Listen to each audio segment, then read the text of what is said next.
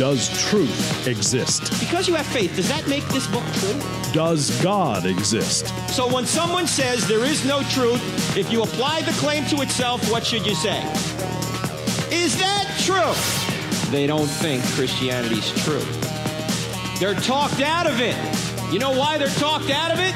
Because they've never been talked into it. Cross examining skeptical and atheistic views. Welcome to Cross Examine with Dr. Frank Turek.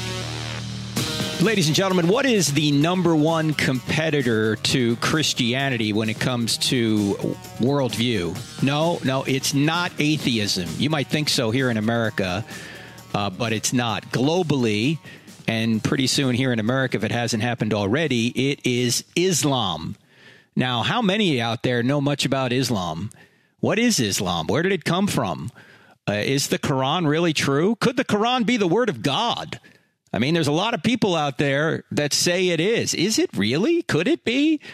Well, we couldn't have a better person to talk about this on the program than my friend Dr. David Wood, who has his PhD in philosophy from Fordham University.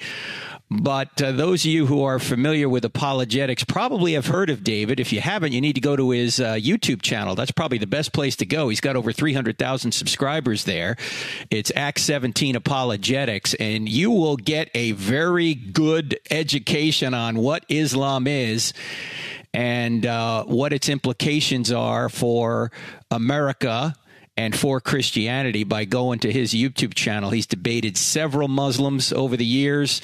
Uh, he uh, has uh, was was the man that brought Nabil Qureshi, at least partially responsible, bringing Nabil, Nabil Qureshi from Islam to Christianity. Maybe he'll talk a little bit about that.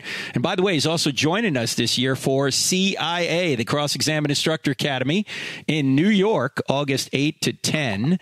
Uh, if you want to be a part of CIA, you got to sign up for it. You got to apply for it. Go to crossexamine.org and uh, click on events. You'll see it there.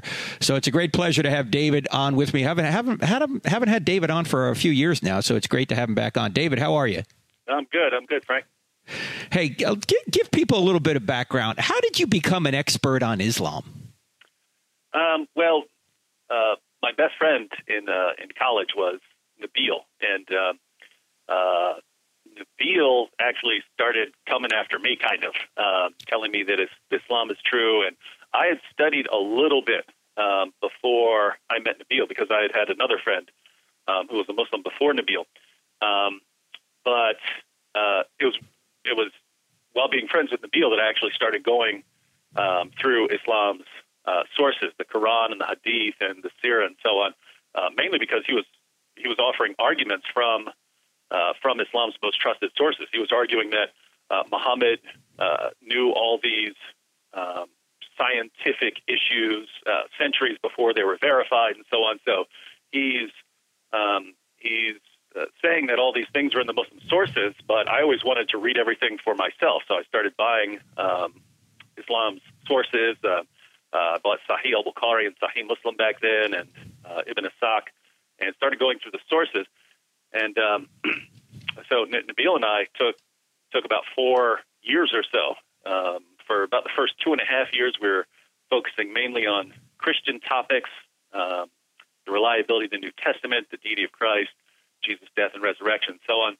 And then uh, eventually, eventually, I, I pointed out, hey, we, we should we should be examining your beliefs the same way we're examining mine, namely mm. laying out our arguments and laying out all the evidence, pro and con, to see where the evidence points that we should be doing that with the Quran and Muhammad as well.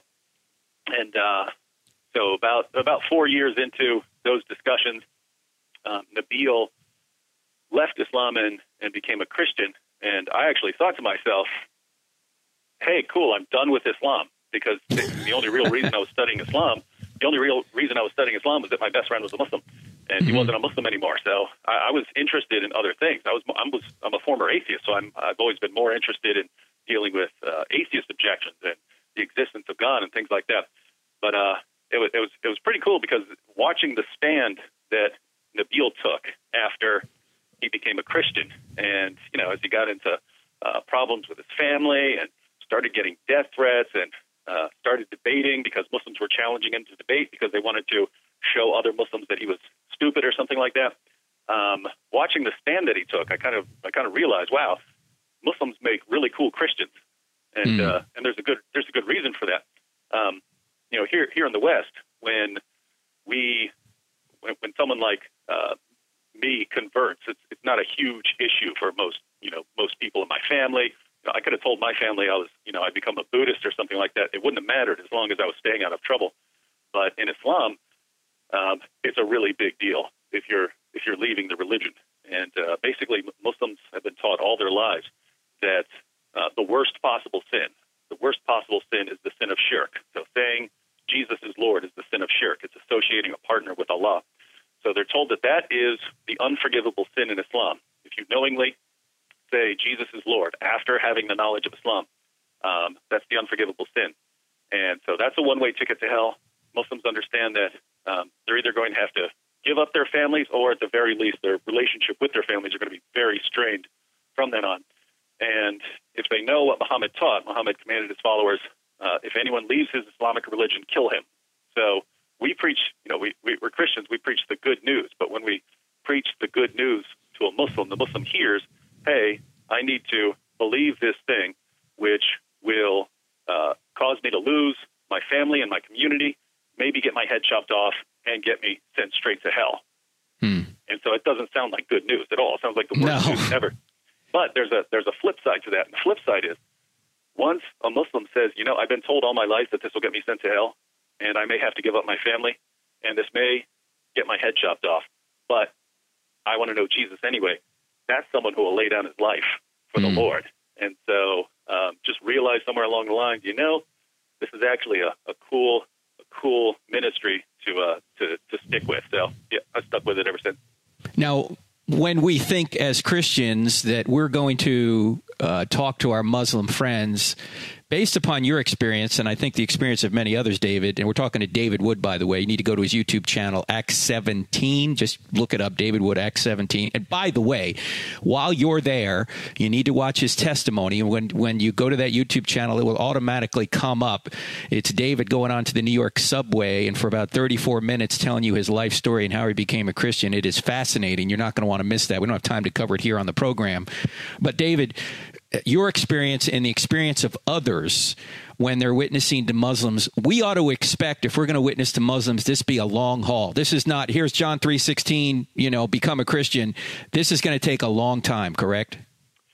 Uh, yeah, absolutely. E- even for them to understand what you're saying on various issues is going to you're going to have to unpack a lot because you know we're familiar with the terms we use and the uh, uh, you know the biblical the biblical Mhm. phrases and so on that we use, but they are um, they've they've been given by Islam um, alternative understandings of those terms. So um, when we say Jesus is the Son of God, it's very common for Muslims to think that we mean that God had an offspring with with Mary, right? That Mm. God and Mary produced an offspring.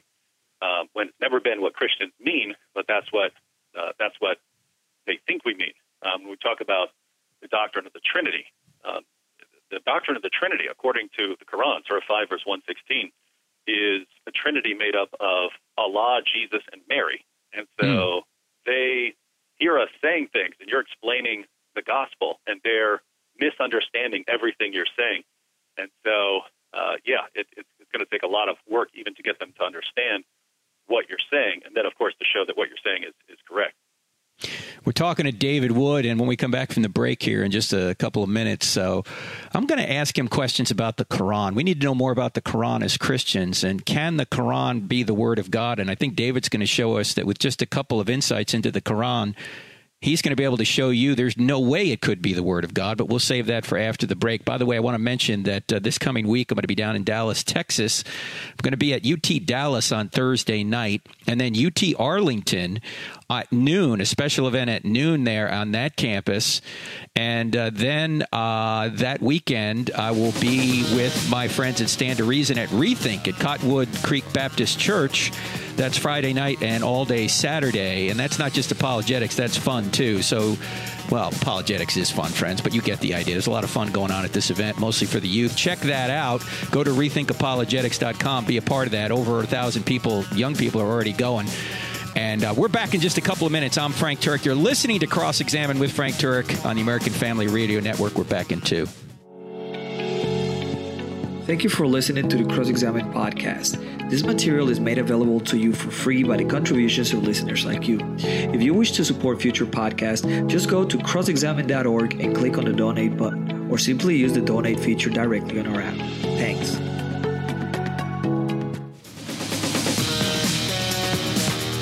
Can the Quran be the Word of God? Most Christians, most Americans probably have never even picked up a Quran.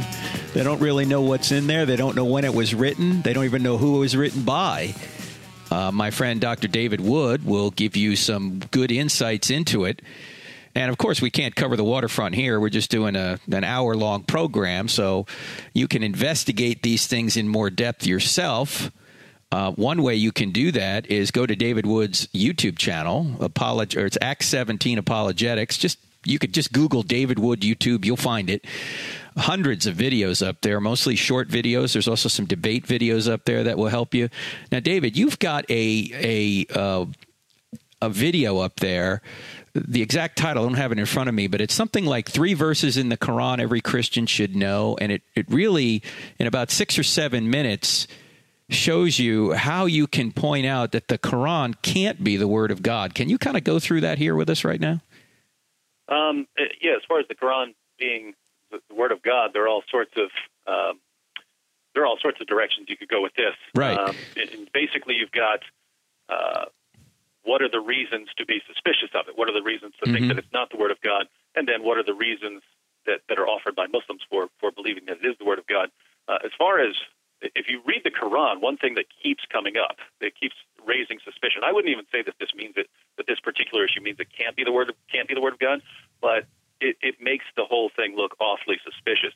And that is um, these sort of morally convenient revelations. Muhammad gets all these convenient revelations that are that really have no purpose other than um, helping him out in some way. And a lot of them are kind of sexual in nature, and some of them are just um, you know other issues. I'll, I'll give you an example. Um, Surah 33, verse 53 of the Quran. The, the historical background was that um, people wanted to keep meeting with Muhammad. And so he would say, okay, come over for dinner. And then they would want to talk because they had all of these questions for Muhammad. They wanted to ask him about all these issues. But Muhammad did, didn't really want to sit around hanging out answering people's questions um, after dinner. But he didn't want to say anything. So he gets a revelation. So this is a revelation that Muhammad then had to go out and deliver to his followers. He walked out and said, Guys, I have a revelation. In Surah 33, verse 53. We'll read it. Uh, it says, O you who believe, do not enter the dwellings of the prophet for a meal without waiting for the proper time, unless permission is granted you. But if you are invited, enter, and when your meal is ended, then disperse. Do not linger for conversation. That would cause annoyance to the prophet, and he would be shy of asking you to go. But Allah is not shy of the truth. So this situation here, Muhammad doesn't want to talk to people, but he won't tell them. But he gets a revelation that he says, guys, I have a revelation from Allah. And the revelation from Allah is if you come over, don't hang out for conversation afterwards, just leave. Muhammad, the guy who's receiving this revelation, says, Muhammad is too shy, but Allah is not shy. So hmm, Allah hmm. gives the revelation telling people, don't hang out for conversation because that, that, that, that's annoying to Muhammad. So Muhammad wouldn't say, hey, uh, you guys are annoying me but he gets a revelation from Allah saying, "You guys are annoying me, so so stop taking out the conversation." So you've got you've got issues like that, which are Mhm. very odd. That you know, Just is part odd, of Allah's yes. part of Allah's eternal word is to say, "Hey, stop annoying Muhammad by hanging out for him, you know, hanging out after dinner and asking him Mhm. questions." But you have uh, um, others that are that are uh, that are very different. So, for instance, in Surah uh, 33, verse 37 of the Quran, we have um, this is related to the issue of Muhammad and Zaynab, which is uh, one of the biggest scandals um, that Muhammad was was criticized for during his lifetime, and that's mainly that he uh, Muhammad had an adopted son named Zayd, and Zayd married one of the most beautiful women in Arabia, um, uh, a woman named Zainab. And one day Muhammad went over to see his adopted son Zayd, and saw Zainab uh, almost naked, and he started walking out praising Allah well, his his adopted son figured out that Muhammad was attracted to her. So his adopted son divorced her so that Muhammad could have the woman, and Muhammad married her. Now, this was a big scandal because pretty much every culture ever has said you, you don't do something like that. You don't Hmm. take the wife of your own uh, your own adopted son. So um, Allah re- gave a revelation. It's chapter 33, verse 37 of the Quran. And basically, what the revelation says is that Allah needed Muhammad to marry the, the wife of his own adopted son so that other Muslims would understand that, that that's, that's a good thing to do. It's a perfectly acceptable thing to do. And I mean, you know, how, you, you try and think, you try and figure this out. Wait, how many people have ever struggled with this issue? Right? I've never heard right, of anyone. Okay. I've never uh-huh. heard of anyone in my entire life trying to figure mm-hmm. out, hey, you know, should I or should I not marry the wife of my own adopted son? But mm-hmm. it's so important to Allah that He has to not just reveal that it's okay, He has to have Muhammad go out and show that it's okay. Mm-hmm. Well, what's interesting is uh, Muhammad was still criticized for it, and the result was that Allah revealed um, chapter 33, verses 4 and 5 of the Quran, which abolished adoption.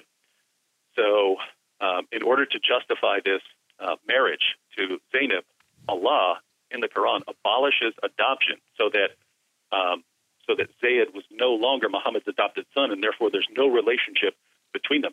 And so, one of the most humane practices in all of human history gets abolished in Islam. So, there's no adoption. So, everyone knows there's no adoption in Islam. You can you can take care of an orphan if you want, but you can't adopt a child into your family. And the reason is because the Quran had to justify Muhammad's relationship with Zainab. And so you got you've got all kinds of uh, issues like this. There's there's Surah 33 verse verse 50 of the Quran where um, in Surah 4 verse 3 Allah had revealed that it, that Muslims can have up to four wives, but no more than four wives. Well, Muhammad had far more, and the reason he was able to have far more was he got a revelation, Surah 33, verse 50, which says that he and only he could break the, the four wife limit, um, that he could have he could have any woman he wants. Um, you had a situation where one of Muhammad's wives, a woman named Sauda, was uh, as she got older, she became overweight and less attractive to Muhammad, so he was going to uh, divorce her. And she went and pleaded with him, "Please don't divorce me. You don't have to spend any time with me or anything like that. Any time you would spend with me, you can go you can go spend that time with with Aisha, your favorite wife. Um, just please don't divorce me and, and kick me to the curb because I'm I'm too old to go and fend for myself now." And the Quran, Surah 4, verse 128, um, praises her for coming to that agreement and advises women, "Hey, you know, uh, this this is a good idea. If your if your husband's about to kick you to the curb, then you know, come to come to go ahead and relinquish some of your marital rights and so on in order to uh, to protect yourself from from being you know, thrown out. And uh, one of the one of the, the most disturbing is uh, Surah 66 verses one to two of the Quran. And the historical background here is that Muhammad got caught having sex with one of his slave girls, a Coptic Christian girl who was given to him as a slave. Um, Muhammad got caught by his wife Hafsa. Hafsa went out to the market, but she came home early, caught Muhammad in her bed with his slave girl, Mary the Copt. She freaked out, went and told Muhammad's other wives. Muhammad's wives were all upset that he's having sex with one of his slave girls in his wife Hafsa's bed. So they all complain, and Muhammad makes an oath. He swears to his wives, I will stop having sex with my slave girls. And then Allah reveals in Surah 66, verses 1 to 2, he, he actually tells Muhammad, Hey, I did not order you to make that oath.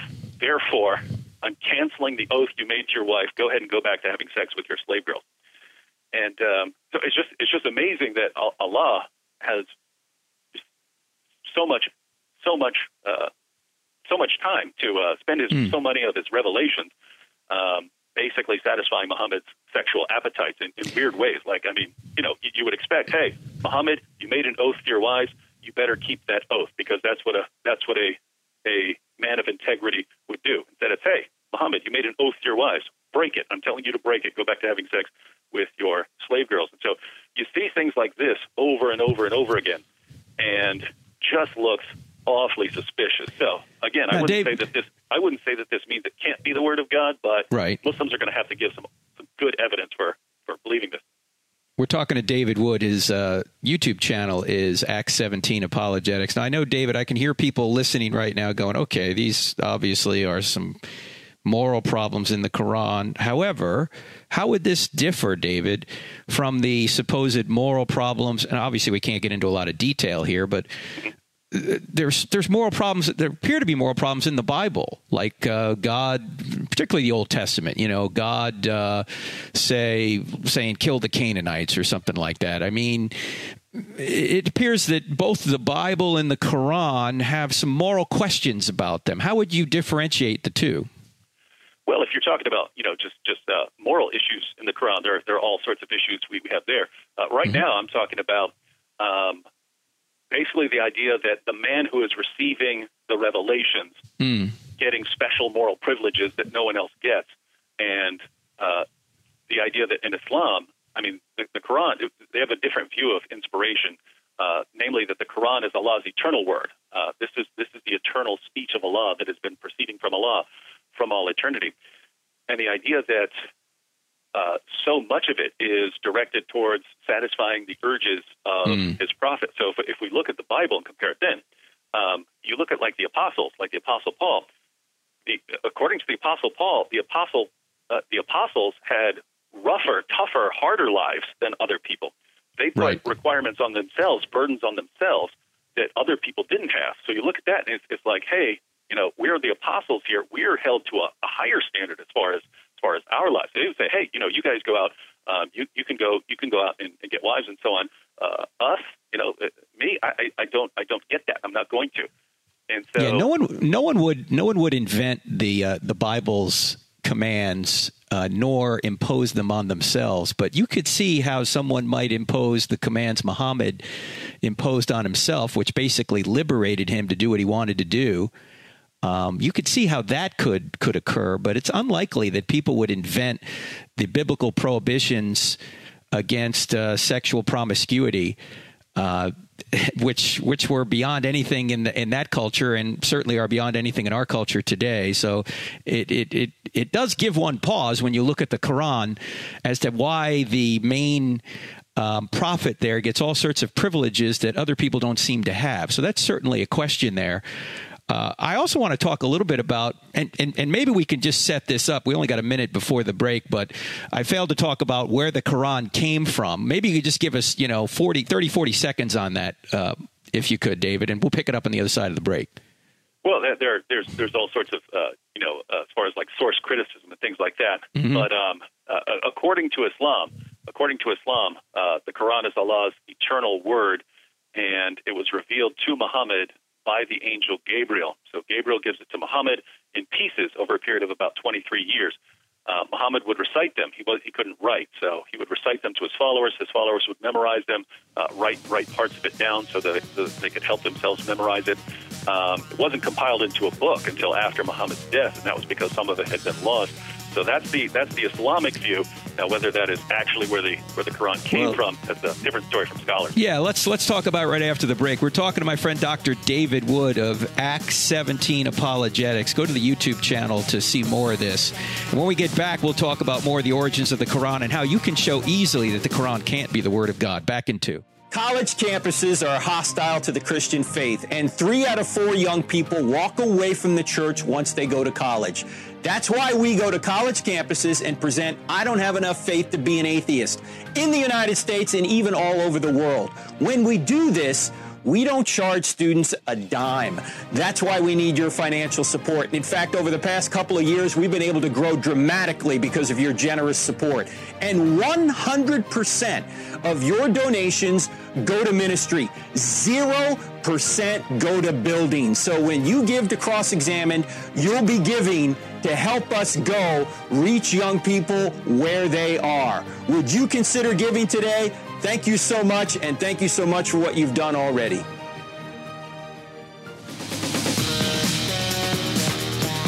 Right now, we are teaching a course on the resurrection with the great Gary Habermas. By the way, you can sign up for the basic course anytime you want. You won't get Gary live, but you can take that course anytime you want. If you go to crossexamined.org, click on online courses, you can. I'm about to teach, beginning in, in the very first week of May, a course on the essentials of Christianity. It's called Life's Compass And uh, if you sign up for that course, uh, the premium version, we're going to be together seven times via Zoom video. We're going to cover a lot of ground, folks. We're going to talk about what's the Bible all about, what's the evidence that God created the universe, what are the essentials of Christianity, what are the essentials of salvation, uh, how do faith and works relate, how do faith and reason relate, what are six mistakes we make interpreting the Bible, what's the Trinity. We're going to get into basically the essentials, what you need to know to be a Christian, what every Christian should know, not only what the basic doctrines are, but how to defend them. Uh, and that starts in the beginning of May. So check that out. Go to Reason U, or well, Reason U is where the, the website is, but it's easier to just go to crossexamine.org and click on online courses. It'll take you over there. Uh, so hopefully you guys can be a part of that. I'll be telling you more about that as uh, the next month unfolds.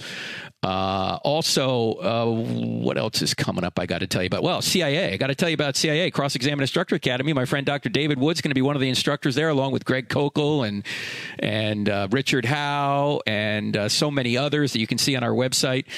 Uh, it's eight to ten, August eight to ten in New York City, actually Brooklyn, the uh, Christian uh, the Cultural Christian Center. The gee, why am I forgetting the name of the church now? I don't have it in front of me. I shouldn't do this announcement without having it in front of me. But um, it's in Brooklyn, New York, and uh, if you go to crossexamine.org and click on events, you'll see CIA there. It's not cheap. It costs money to attend. It's three days with all these apologists. We not only present to you, you present to us. We make your uh, presentation skills and question answering skills. We try and refine them. We critique them and refine them. So this is a real class for apologists who want to move on to the next step. So hopefully you can be a part of that as well. Let me go back to my friend Dr. David Wood. David, just before the break, we were talking about the Quran, the origins of the Quran. Just give our listeners a couple of minutes on on the Quran and uh, what Muslims believe about it. So yeah, so Muslims believe that it's that it's Allah's eternal word that was revealed uh, to Muhammad by the angel Gabriel. Um, one of the problems that comes up is start finding some very strange stories um, in the Quran, and when we ask ourselves where these stories came from, we find the same stories being taught in Arabia in the centuries leading up to the time of Muhammad, and uh, it, it, it's very often things that, that we know aren't true, and we know where the stories came from. So, uh, a couple of examples here.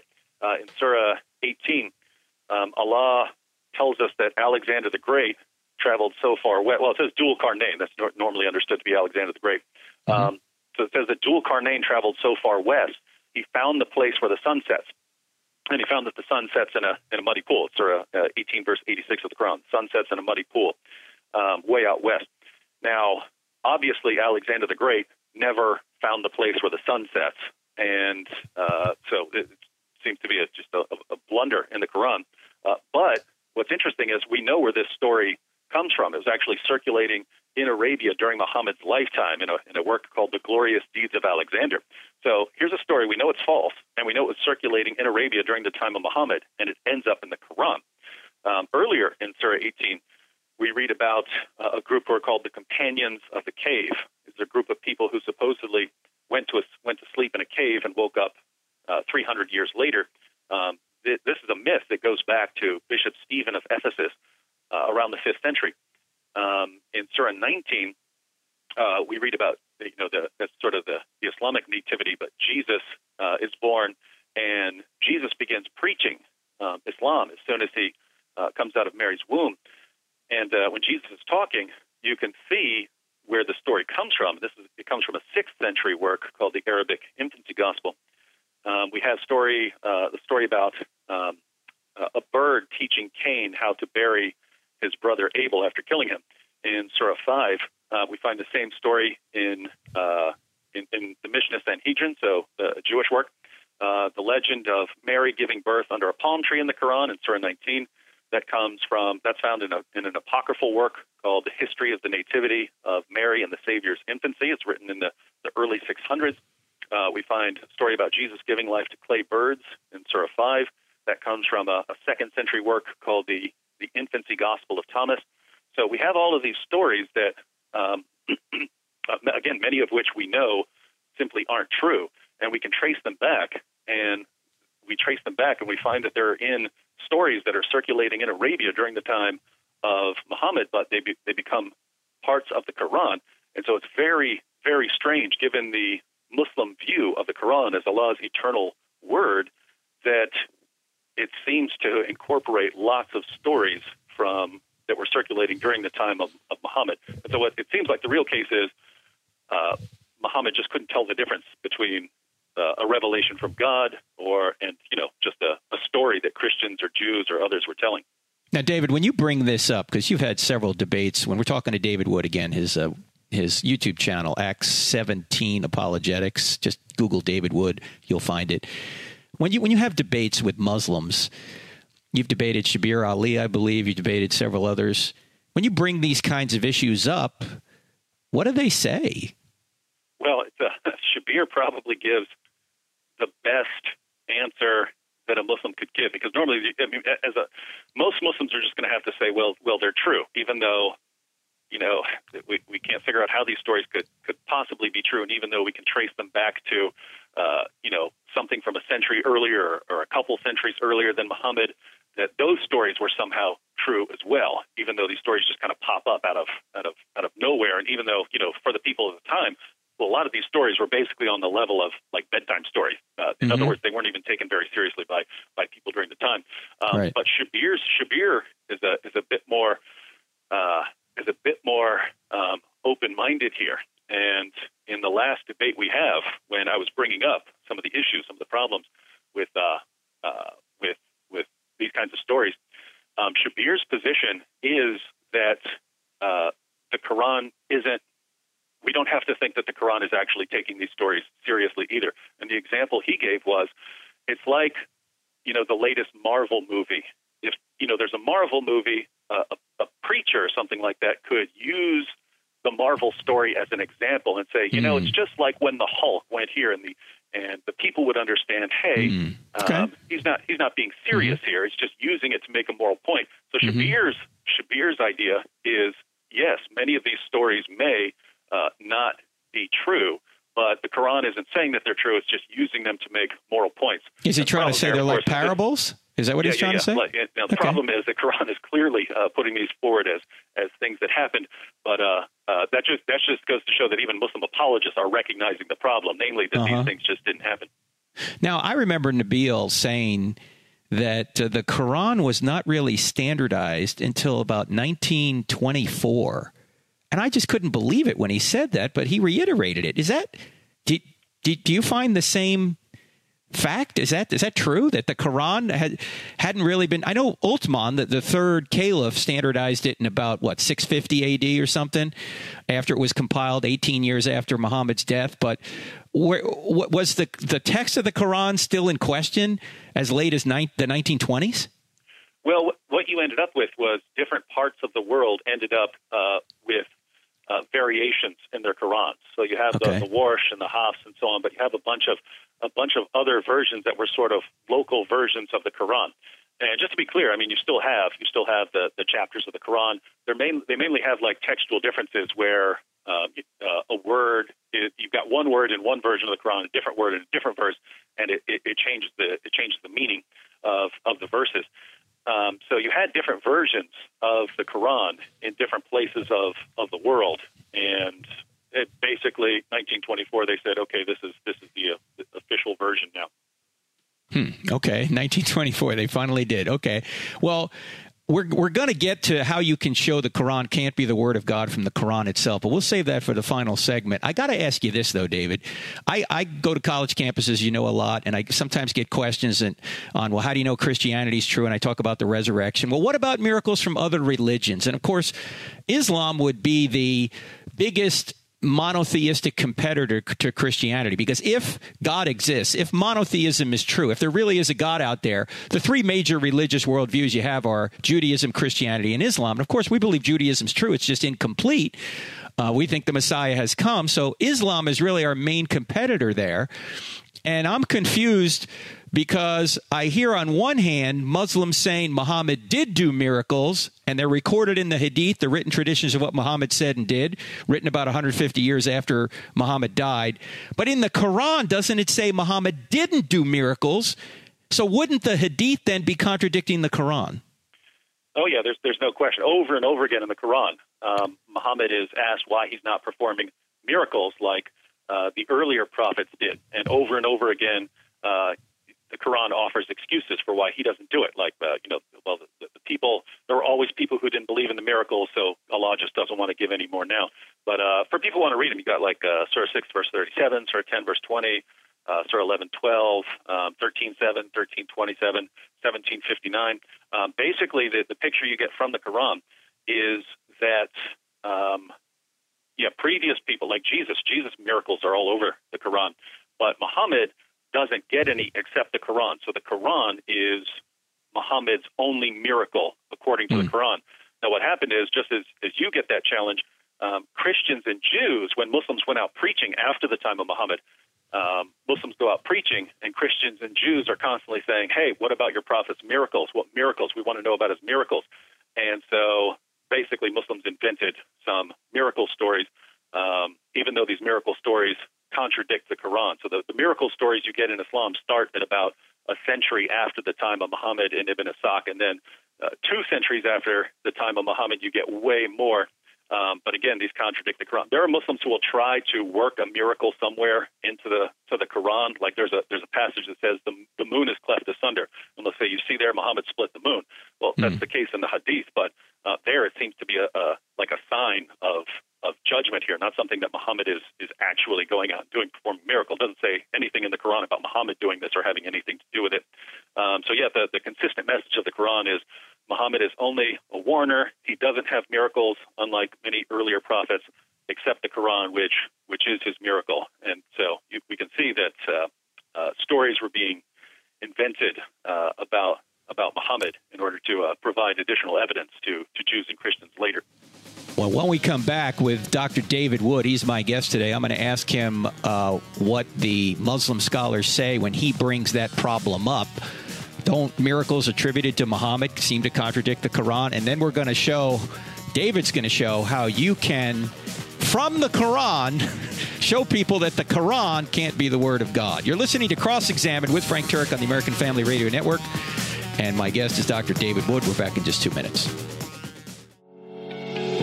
If you find value in the content of this podcast, don't forget to follow us on Facebook, Twitter, and Instagram, where you can find more. Just type cross examine or Frank Turek on the search bar. Also, visit our website where we add new videos, articles, and free resources daily.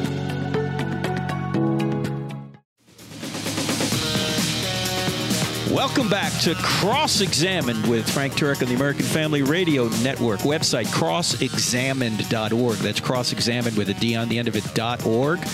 And also, our TV show is on Wednesday nights at 9 p.m. Eastern, 1 a.m. Uh, if you're an insomniac, that's really Thursday morning. On DirecTV channel 378. If you don't have DirecTV, it's on Roku, R O K U, the NRB TV network. That stands for National Religious Broadcasters. If you don't have that, you can see it on our app. Two words in the App Store Cross Examined. Or you can watch the program live on our website, crossexamined.org. So we give you several avenues to see the TV program. So check all that out. If you don't do anything else, just download the app. The app, you can get access to all this stuff. Okay. It's two words in the App Store cross examine. And there you'll see I'm going to be at UT Dallas on Thursday night, UT Arlington on Friday, then with Rethink at Cottonwood Creek Baptist Church. And then I'm preaching the morning services at Cottonwood Creek uh, Baptist Church. That's uh, up in Allen, Texas, just north of Dallas, this coming week. So check all that out. Back to my friend David Wood. David, when you are um, debating someone like Shabir Ali, and you point out that the Quran says Muhammad doesn't do miracles. In fact, Muhammad denied doing miracles. He's just claimed to warn people there was one God. Yet Muslims come along 150 years later and try and attribute miracles to Muhammad so he can be confirmed as a prophet. Um, what does somebody like Shabir Ali say? Isn't that a contradiction? How does he handle that? Uh, I don't recall actually bringing this up with Shabir. I think Shabir, I, I'm I, I don't know his official position, but but given his, his methodology, I think he would I think he would grant that uh, that stories in the Hadith later on um, were were fabricated just because he he says that so much. Anytime you uh, quote the uh, quote a hadith to criticize Islam, Shabir is, Shabir uh, has a habit of rejecting the uh, the hadith. So hmm. uh, generally, Muslims don't bring up uh, miracles um, with someone who knows what the Quran says because they know that they'll just get. Uh, they know any one of us would, would just bring up the Quran and show that uh, that the Quran repeatedly denies that Muhammad could perform miracles, then they would have to try and say, oh well, you know, you've got the you've got the moon splitting in there, and so the response would be, well, it doesn't say anything about Muhammad having anything to do with it. Doesn't even say what it does. Even Muslim commentator commentaries say it may refer to like a sign of the end times or something, not Muhammad performing a miracle. Um, and they're just going to have to stomp their foot and go with what the Hadith says. But again, they're they're contradicting the the clear testimony of the Quran. So so the final the final result would be someone like me saying, well if Allah, in all of these passages where he says that Muhammad couldn't perform miracles, if he really means that Muhammad was going around shooting water out of his fingers and things like that that we find in the Hadith, then Allah is just a really, really bad communicator. All right, let's deal with this uh, issue of the Quran being the Word of God because you've come up with a very easy way to show people that the Quran can't be the Word of God, and you can show this from the Quran itself. Can you just spend a couple of minutes talking about that? Oh yeah, this is this is pro- this is probably my favorite argument when dealing with Islam. And I mean, if I could do anything in the world of apologetics before I die, it would be getting Christians to understand what the Quran says about the Torah and the Gospel. Because if Christians would get that down, then it would uh, it would change all of all future interactions between Christians and Muslims. Because what you have now is um, Christians, you know, preach the gospel, and Muslims say your Bible's been corrupted, and you say, oh, mm-hmm. Jesus died for sins, and they say, oh, the Bible's been corrupted. You say, look at these passages, Jesus, the Son of God. They say, oh, your Bible's been corrupted. Um, the reason they say corrupted is most Muslims understand that the Quran uh, affirms the inspiration of the Torah and the Gospel, um, but they think that the Quran goes on to say that the, the Torah and the Gospel have have been changed or were changed by later Christians and Jews, when that's com- that's completely false uh, according to the Quran. So just to give people the uh, references, and we'll, we'll we'll we'll look at uh, we'll look at a couple of them, but I'll give them the references if they want to really look at this issue. But Surah three verses three and four of the Quran. So Surah just means chapter. So uh, chapter three verses three to four of the Quran refer to the inspiration of the Torah and the Gospel, and that's all your average Muslim will be aware of. Um, if, he, if, if they were to read the entire Quran and look at what it says about the Torah and the Gospel, they'd find uh, more than that. So, uh, chapter 7, verse 157 of the Quran, talking about Jews and Christians during the time of Muhammad who were reading prophecies about him. But uh, 7 157 says, uh, talks about those who follow the messenger, the unlettered prophet, whom they find mentioned in their own scriptures, in the Torah and the Gospel. It is they who will prosper. So Christians and Jews supposedly had the Torah and the Gospel during the time of Muhammad. So now you're talking seventh century. So the mm. Torah and the Gospel, you know, couldn't have been corrupted at the Council of Nicaea or something like that. They were still uh, they still had it during the time of Muhammad.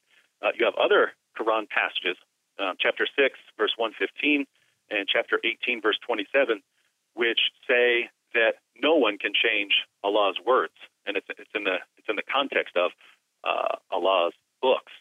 So, chapter 18, verse 27, for instance, says, uh, And recite what has been revealed to you of the book of your Lord. There is no one who can alter his words, and you shall not find any refuge besides him. And here, here the Muslim response, obviously, is, uh, But that only refers to the Quran. Um, however, that, that's not what the text says. It doesn't say no one can change his words in the Quran. It says no one can change his words. And so, if they claim that his words in the Torah and his words in the Gospel have been changed, then that argument, uh, then the Quran is wrong when it says no one can change his words. So the Quran, the Quran's position is no one can change Allah's revelations. People misinterpret them and misrepresent them, but can't actually uh, change them. Um, we get to an interesting passage in chapter 5, verse 43 of the Quran, where Jews came to Muhammad for judgment to settle dispute. And uh, Allah's response in Surah 5, verse 43 was, Why do the Jews come to you when they have the Torah?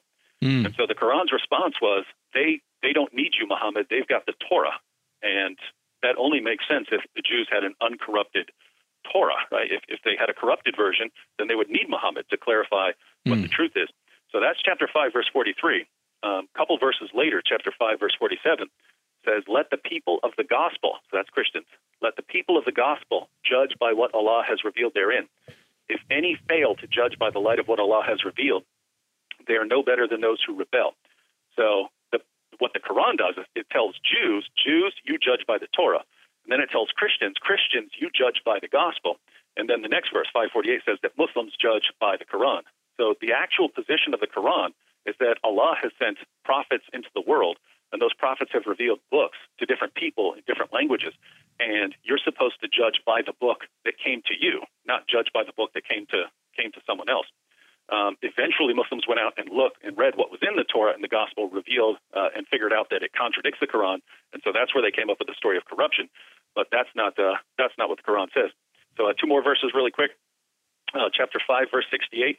Mm. Muhammad is commanded, "Say, O people of the book, you have no ground to stand upon unless you stand fast by the Torah, the Gospel, and all the revelation that has come to you from your Lord." So, Jews and Christians are told to stand upon the Torah and the Gospel which again makes no sense if the Torah and the gospel had been corrupted.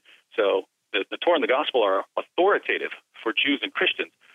Interestingly, in Surah 10, verse 94, uh, we find out that the Torah and the gospel are authoritative over Muhammad himself. Muhammad was having doubts about his revelations, and Allah's answer was for Muhammad to go to the people of the book, Jews and Christians, to make sure that his revelations line up with ours. And that was the test of his revelations. So, contrary to what Muslims believe, it's the Torah and the gospel that stand in judgment over the Quran, not the other way around. And the reason this is a problem for Islam and, and how it poses a problem for, um, for belief in the Quran is there are basically two possibilities. Either Christians have the inspired, preserved, authoritative Word of God, or we don't. It's one or the other. If we have the inspired, preserved, authoritative Word of God, then Islam is false because mm. Islam contradicts uh, our scriptures on basic doctrines like the death of Jesus Christ, his resurrection, and his divine nature. So if we have the Word of God, Islam is false. But if we don't have the inspired, preserved, authoritative Word of God, Islam is still false. The Quran is still wrong because the Quran affirms the inspiration and preservation and authority of our scriptures. So if Christians have the Word of God, Islam is false. If we don't have the Word of God, Islam is false. Either way, the Quran has to be wrong here, and that I regard as an inescapable dilemma. All right, Shabir, you you pose that to Shabir Ali, Shabir Ali, the Muslim apologist. What does he say? Uh, we actually did it. Well, he he had to he had to argue that the Quran is actually very subtly hinting at um, at the corruption of our scriptures in other passages, and he could never come up with anything that uh, that suggested that the gospel um, has been corrupted. Um, so, so it's basically yes, Allah has subtly hinted at the corruption of his. Well, you've got all of these clear texts affirming that our our scriptures were revealed by God and that no one can change Allah's words, and that these texts are still authoritative for Jews and Christians, and that the texts are even authoritative over Muhammad and stand in judgment over Muhammad's revelations.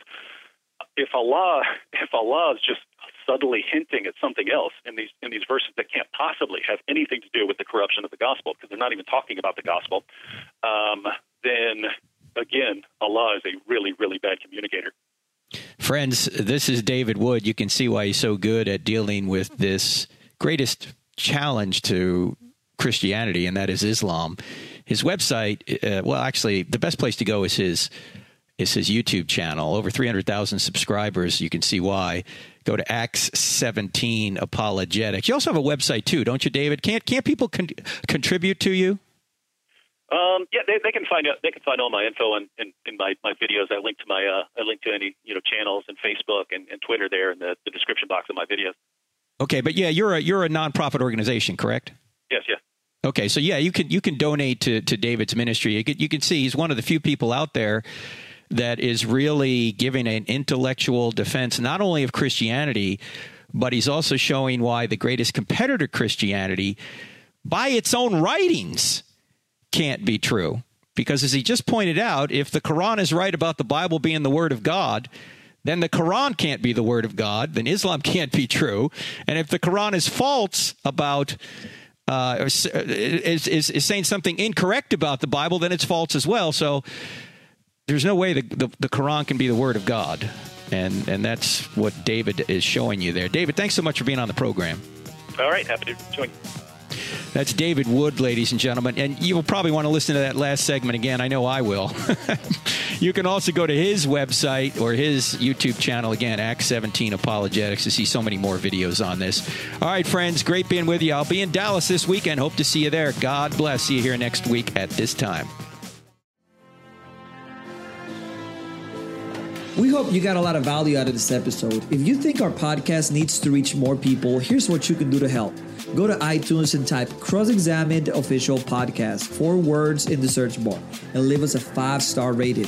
It'll take you less than five seconds. And if you have a few more seconds to spare, leave us a positive review. The best reviews will be featured on future episodes. You can also listen on Spotify, Stitcher, and Google Play. God bless.